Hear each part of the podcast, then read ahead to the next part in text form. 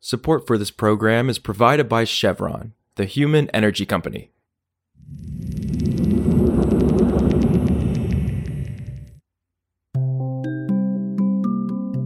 This is Politico Energy. I'm Catherine Morehouse. California passed landmark legislation this month requiring corporations to publicly disclose information about their direct and indirect carbon footprints. And that legislation might help the U.S. Securities and Exchange Commission go strong in finalizing its own highly anticipated federal climate disclosure rule. There's a catch, though. It's not yet clear whether the SEC will follow California's lead or go its own way. So today, Politico's Jordan Wolman on California's gift to the SEC and why the agency may not take it. It's Friday, September 29th.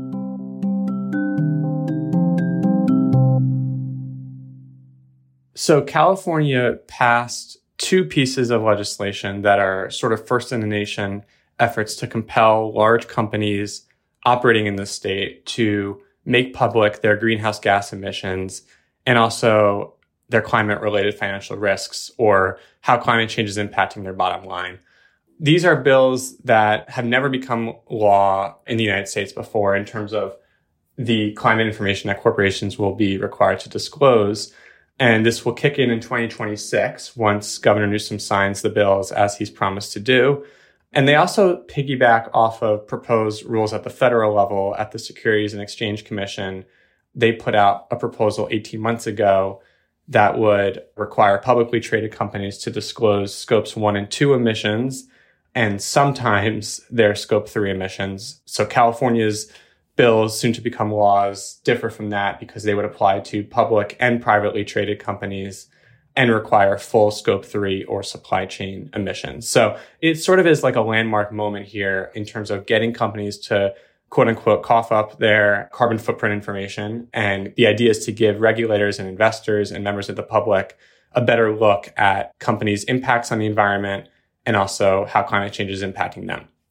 And you're reporting that this legislation from California, which Governor Gavin Newsom said he will sign into law, could actually give the SEC cover to finalize its own climate disclosure rule, which is something the agency has been wrestling with for a year and a half.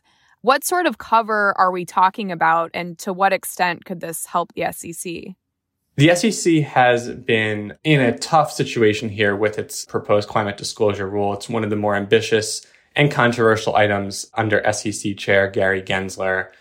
And really, Scope 3 has been a sticking point, not, not the only point of controversy, but Scope 3 is controversial, and the SEC has been under a ton of litigation threats from business groups and Republicans who either want the SEC to totally scrap its rule or at least eliminate the scope three requirement. Critics say that the SEC's attempts here are outside of its mission. Like they don't have the authority to do any sort of rulemaking related to the environment at all. They're a financial market watchdog. They shouldn't have their hands in companies' emissions data.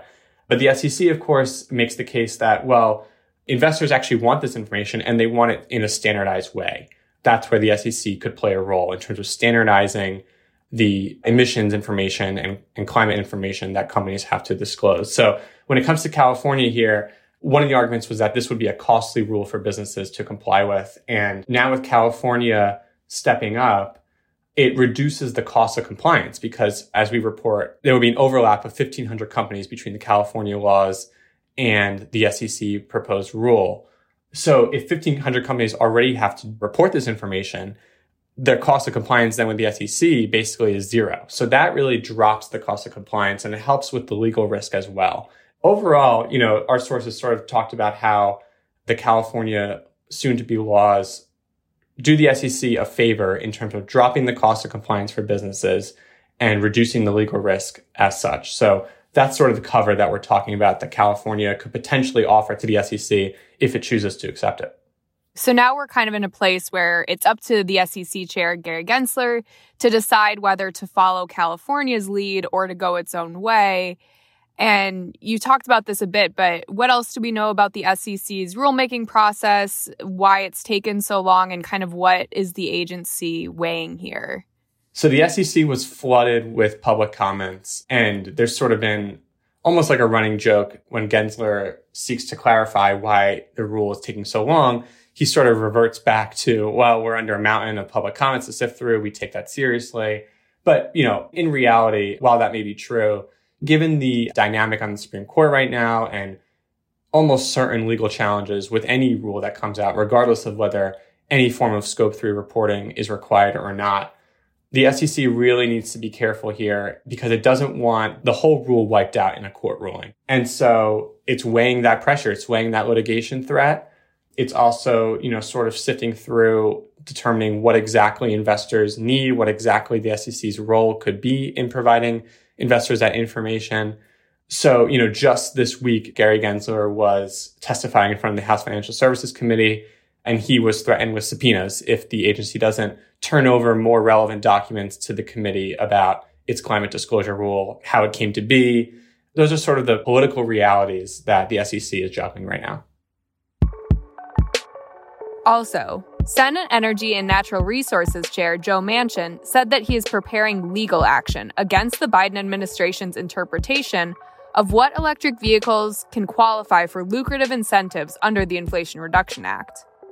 That's what the West Virginia Democrat told a committee hearing on Thursday. He said he would wait for the final rulemaking to be released before taking action.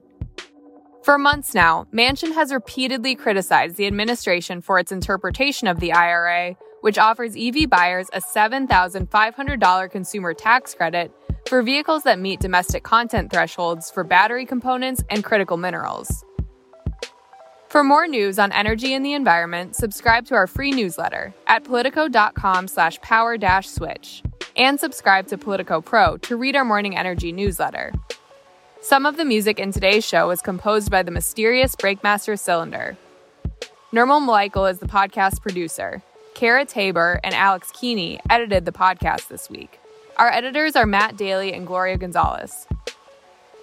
And that's our show. I'm Catherine Morehouse, and we'll see you back on Monday.